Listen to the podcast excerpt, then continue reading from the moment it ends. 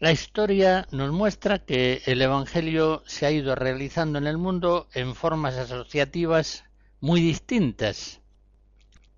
Por supuesto que la única plenamente verdadera es la de la Iglesia católica, regida por los sucesores de los apóstoles. Pero nos conviene también considerar otras formas deficientes, defectuosas, incluso falsas.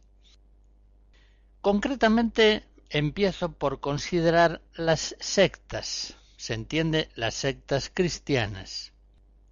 Son muchas veces movimientos de protesta religiosa contra la mediocridad o la degradación de la Iglesia. Movimientos reactivos, hostiles a la Iglesia y normalmente anticlericales, antisacerdotales. Pero lo más característico de las sectas es que sus miembros se separan radicalmente del mundo secular, se separan de los hombres, tanto en lo que se refiere a sus creencias como a sus conductas, prácticas y a sus instituciones. Rechazan la autoridad de los líderes religiosos revestidos de una autoridad sagrada, no admiten más que un liderazgo de tipo carismático y resisten también a veces la autoridad del gobierno cívico secular. La integración en la secta parte siempre de una decisión personal, voluntaria, y solamente se admite en ella a aquellas personas que han probado suficientemente sus convicciones, Seguir perteneciendo a la secta exige un sometimiento a ella evidente y constante. Los que pertenecen a una secta ponen ante todo su fe en ella y según ella tratan de ordenar su vida. Las sectas nacen normalmente de una personalidad fascinante o a veces de un pequeño grupo muy unido y entusiasta. Las sectas suelen padecer exageraciones unilaterales y planteamientos doctrinales y morales muy simplistas. La flexibilidad histórica de la Iglesia contrasta mucho con la rigidez ahistórica de las sectas. Consiguientemente, la adaptación de la Iglesia al mundo secular la mantiene muy distante de las sectas que rechazan abiertamente todo modo de adaptación o de complicidad con el mundo secular.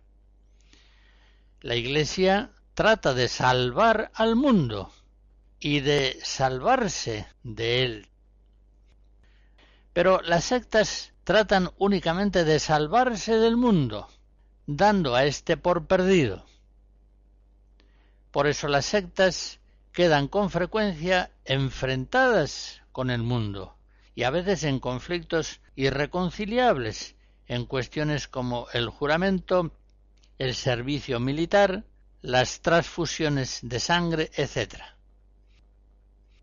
Solamente pueden subsistir las sectas en el interior de una sociedad que tenga un índice considerable de tolerancia que les permita vivir dentro de ella. De otro modo, las sectas son expulsadas por el mundo. Las sectas cristianas, afirmándose a sí mismas con una gran libertad respecto del mundo tópico y también respecto de la Iglesia, por supuesto, suelen ofrecer ciertos rasgos comunes. Protagonismo laico anticlerical, literalismo bíblico, adscripción personal voluntaria, permanencia en la secta condicionada a un cierto grado de fidelidad ética, alguna manera de comunicación de bienes materiales, un comunitarismo cerrado a la sociedad del mundo, un comunitarismo que a veces está impuesto por la misma hostilidad del mundo, pero otras veces está procurado desde la misma secta, desde dentro, por la exigencia de una cohesión asociativa muy intensa, tan intensa que muchas veces sustrae a los miembros de la secta de cualquier otra esfera asociativa. La secta, por otra parte, no tolera disidencias ni pluralismos, que para ella solamente serían herejías, amenazas, traiciones. Por eso acude la secta fácilmente a la excomunión de los miembros rebeldes. La gran complejidad cultural de la Iglesia, que une en una armonía muy delicada escritura y tradición, gracia y libertad, fe y obras, jerarquía y pueblo, inmanencia histórica y trascendencia escatológica, toda esa gran complejidad delicada en la cual realmente se encuentra la verdad, contrasta fuertemente con la tosca simplicidad de las sectas, que muchas veces, hay que reconocerlo, tienen la ignorancia como puerta principal de ingreso.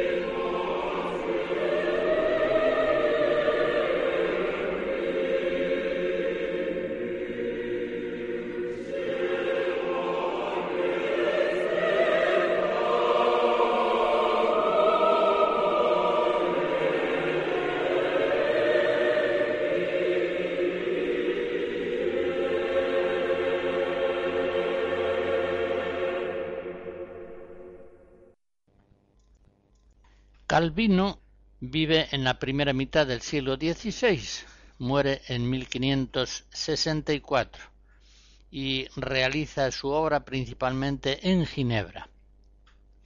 Pues bien, el calvinismo promueve un evangelio que trate de establecer en el mundo secular una comunidad santa que glorifique a Dios tanto por sus obras espirituales como por sus mismas realizaciones materiales.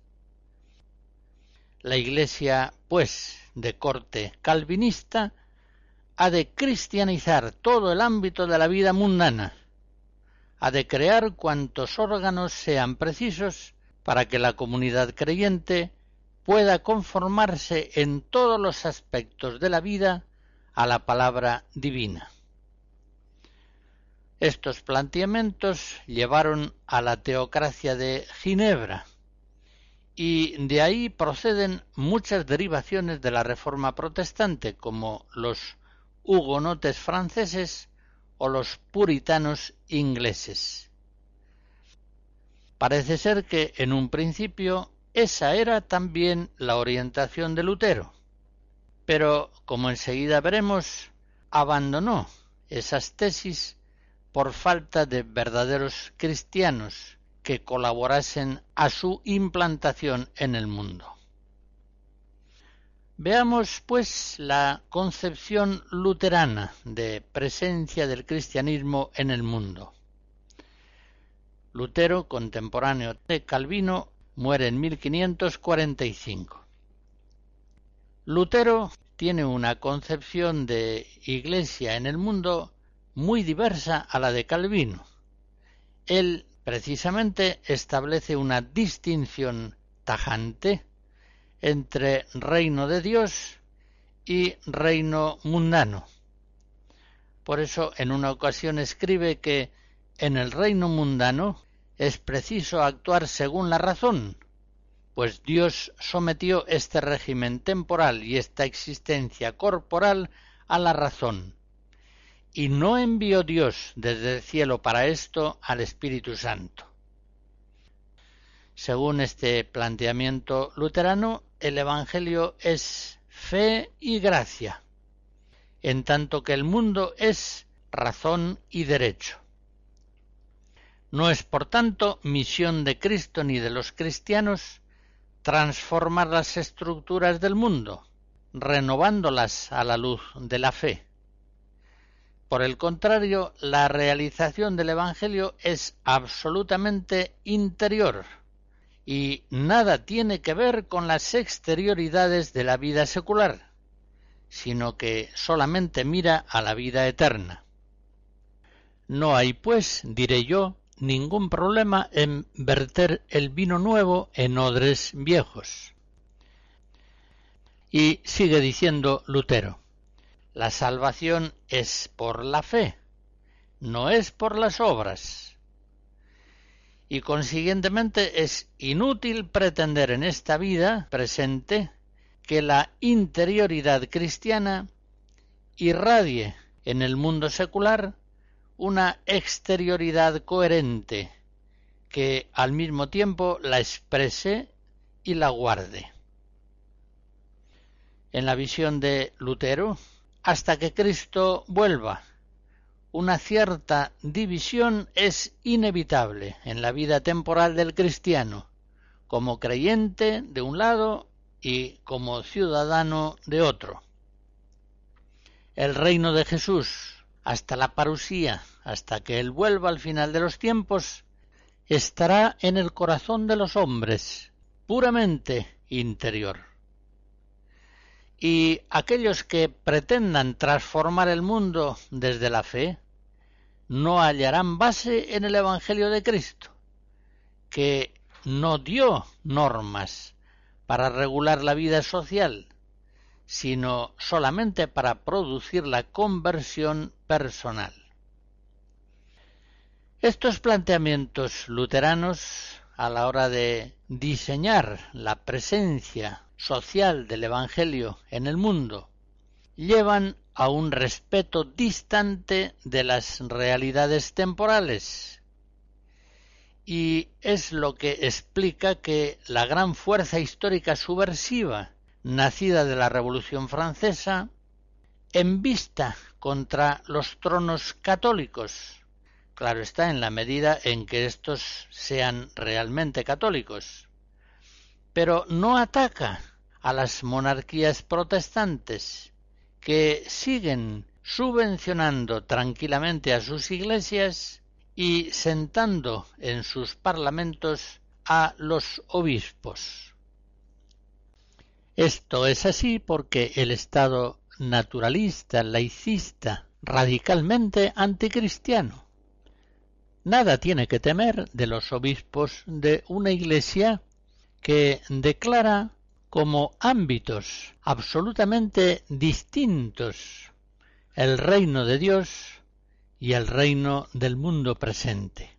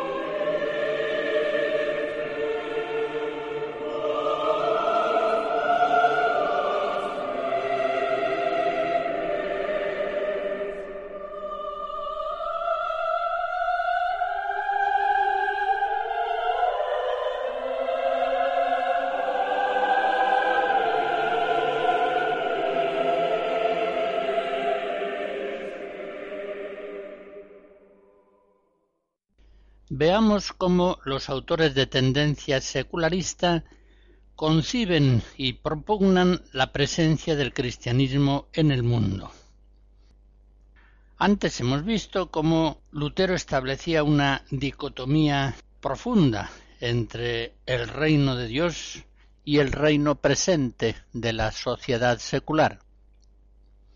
Pues bien, la teología protestante de la secularización, con autores como Bonhoeffer, Gogarten, tiene su raíz en esa división luterana entre el reino de Dios y el reino del mundo presente. Según estos autores, la debilidad de la razón en el mundo antiguo, concretamente en la Edad Media, exigía que la fe tratara de organizar el mundo secular. La fe tenía que inspirar y dar forma a la filosofía y al arte, a la política, a la cultura, a todo, con lo cual salían perdiendo tanto la razón como la fe. Pero la humanidad en el Renacimiento y la Ilustración fue saliendo en expresión de Kant, de aquella minoría de edad de la que era culpable. Ahora ya el mundo, según los cristianos secularistas, en su condición adulta va siendo solo mundo y la fe sola fe. Y aunque en un primer momento los efectos de este proceso parezcan lamentables, pronto se comprende que esta autonomía del mundo es buena para el mundo y es buena para la fe. Únicamente así el mundo es puramente mundo y la fe puramente fe.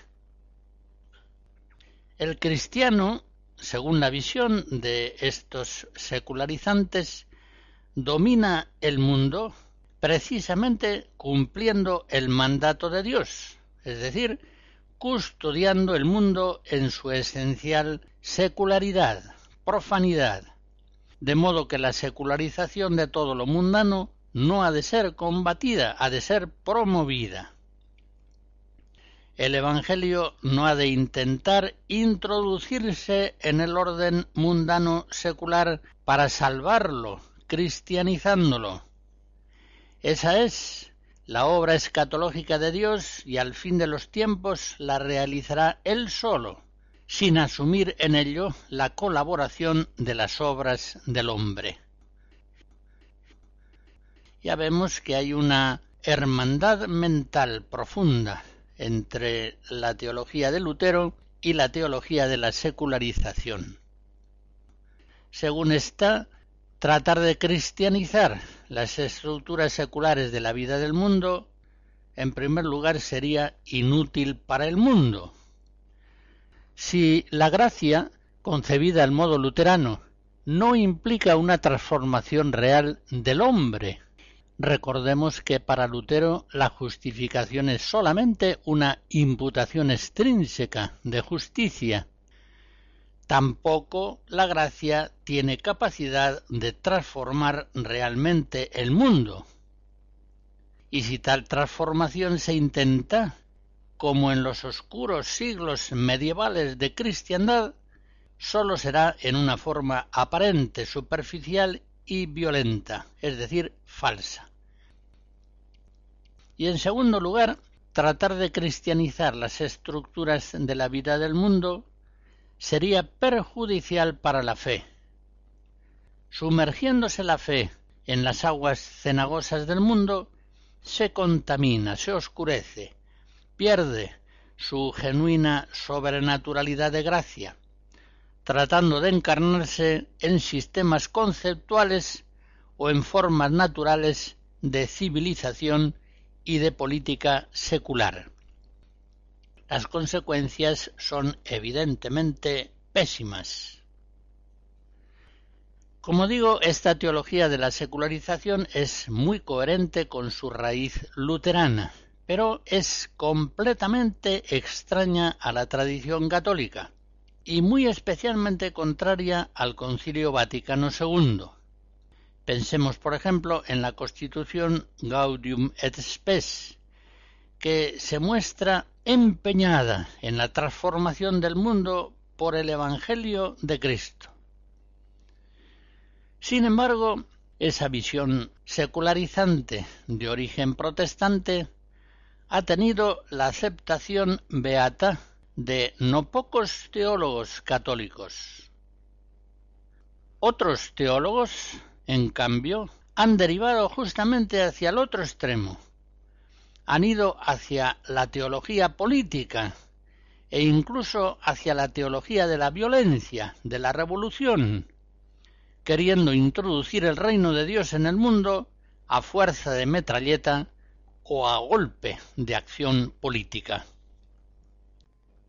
Calvino podría situarse como precedente característico de esta actitud.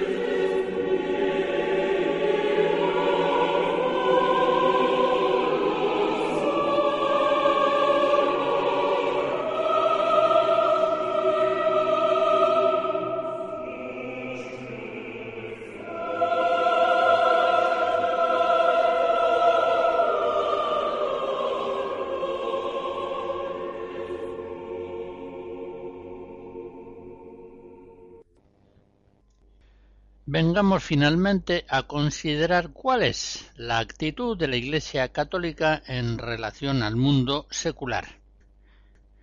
La Iglesia ha tenido siempre una conciencia clarísima de su misión divina para transformar el mundo secular en todos sus aspectos, configurándolo al plan divino y en el curso de su historia, de hecho, ha marcado huellas profundísimas en la vida de los pueblos.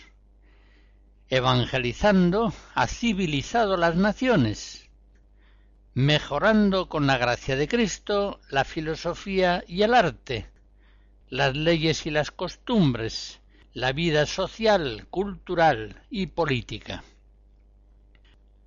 La vocación de los laicos en concreto, consiste precisamente, así lo dice el Concilio Vaticano II en la Gaudium et Spes XV, consiste precisamente en animar desde dentro, a modo de fermento, las realidades temporales y ordenarlas de forma que se hagan continuamente según Cristo.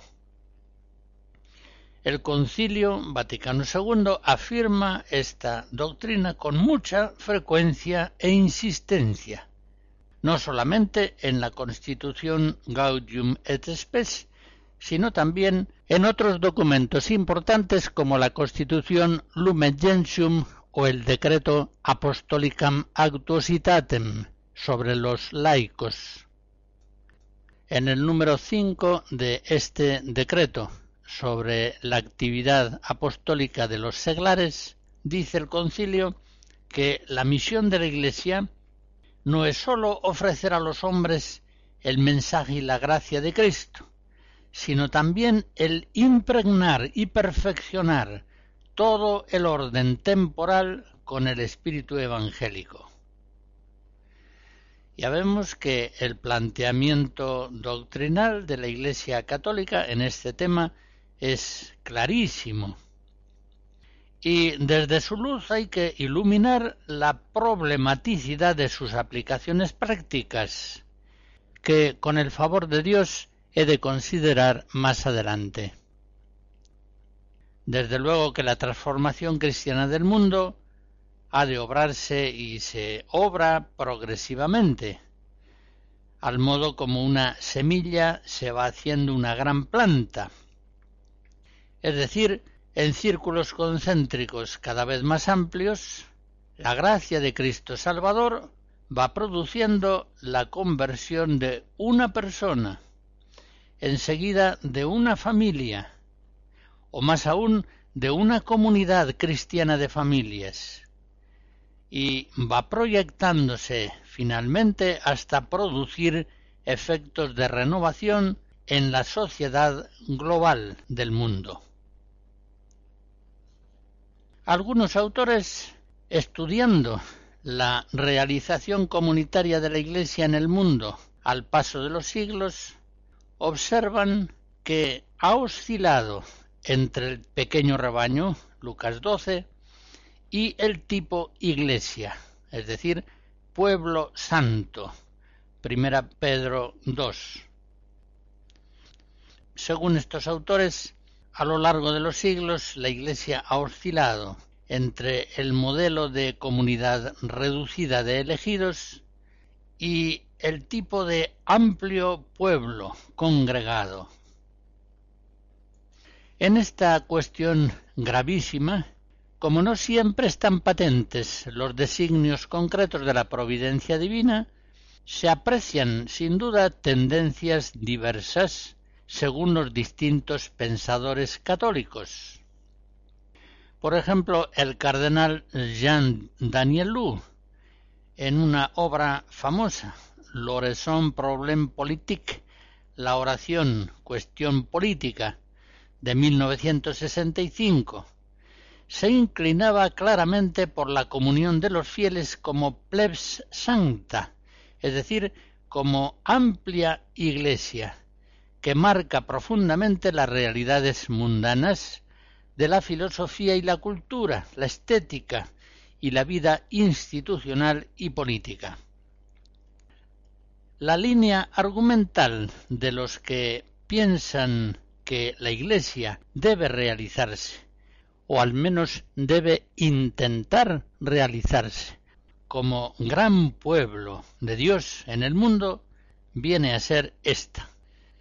En primer lugar, la misión de la Iglesia es universal, y el reino, anunciándose eficazmente a toda criatura, ha de incoarse en la historia con extensas y profundas expresiones sociales, ya que no es una semilla destinada a crecer solamente en la intimidad de los corazones, para alcanzar la plenitud en la otra vida, sino que es una semilla destinada a hacerse un gran árbol al que vengan a anidar las aves de todos los pueblos.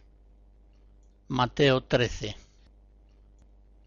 Un segundo argumento favorece la eclesiología que concibe el designio de Dios sobre la Iglesia como realización de un pueblo santo entre las naciones.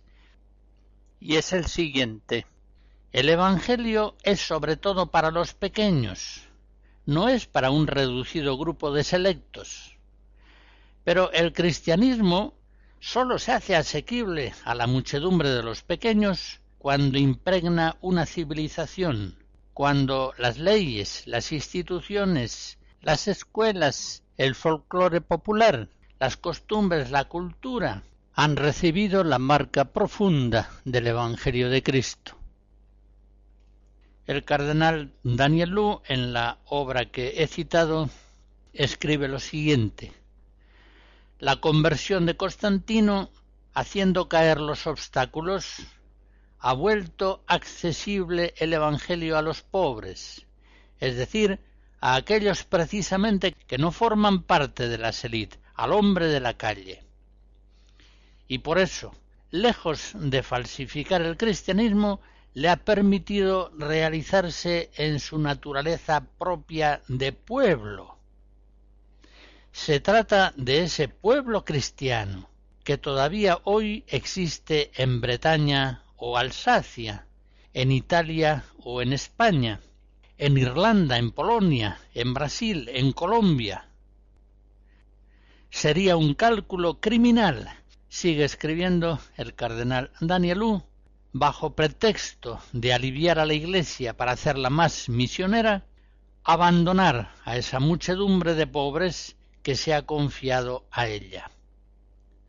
Y resulta muy curioso que frecuentemente los que más hablan de la evangelización de los pobres son los que se muestran más hostiles a las condiciones que hacen el Evangelio accesible a los pobres. Estas grandes verdades que el cardenal Danielú en el año 1965, al final del concilio, expresaba en su obra L'Horizon Problem Politique, son verdades que han de afirmarse con grave urgencia.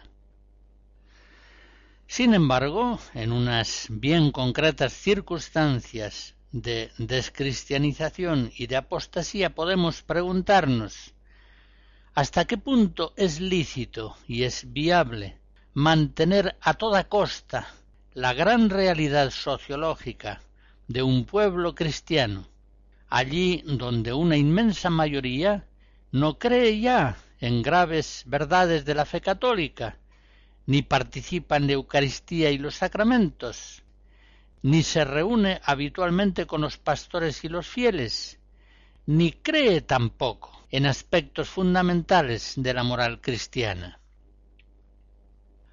A estas cuestiones debemos responder que hay momentos históricos en la vida de la Iglesia de pusilus grex, de pequeño rebaño, y hay otras épocas gloriosas de plebs sancta, de pueblo amplio. Y evidentemente hemos de dejar el gobierno de los siglos a la providencia divina, eso sí, tratando en todo momento de conocerla y servirla. Pero hemos de hacer esto sin prejuicios teológicos que nos condicionen en ese conocimiento y servicio fiel a la providencia divina. No se trata de que nosotros seamos más o menos partidarios del pequeño rebaño o del gran pueblo cristiano, se trata de que procuremos en cada tiempo la verdad de la Iglesia, su santidad, la verdad de la Iglesia libre de falsificaciones reduccionistas o populistas. Esta es claramente la voluntad de Cristo, y él la expresó en forma de oración en la última cena, Juan 17, diciendo, Padre, santifícalos en la verdad.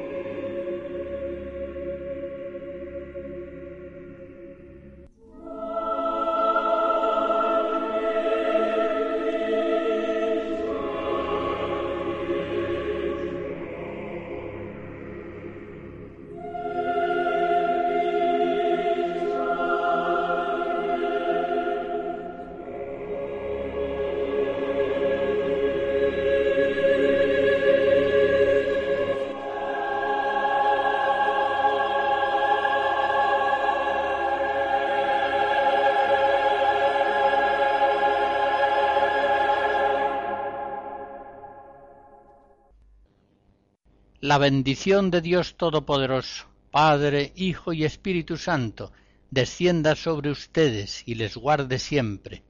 Amén.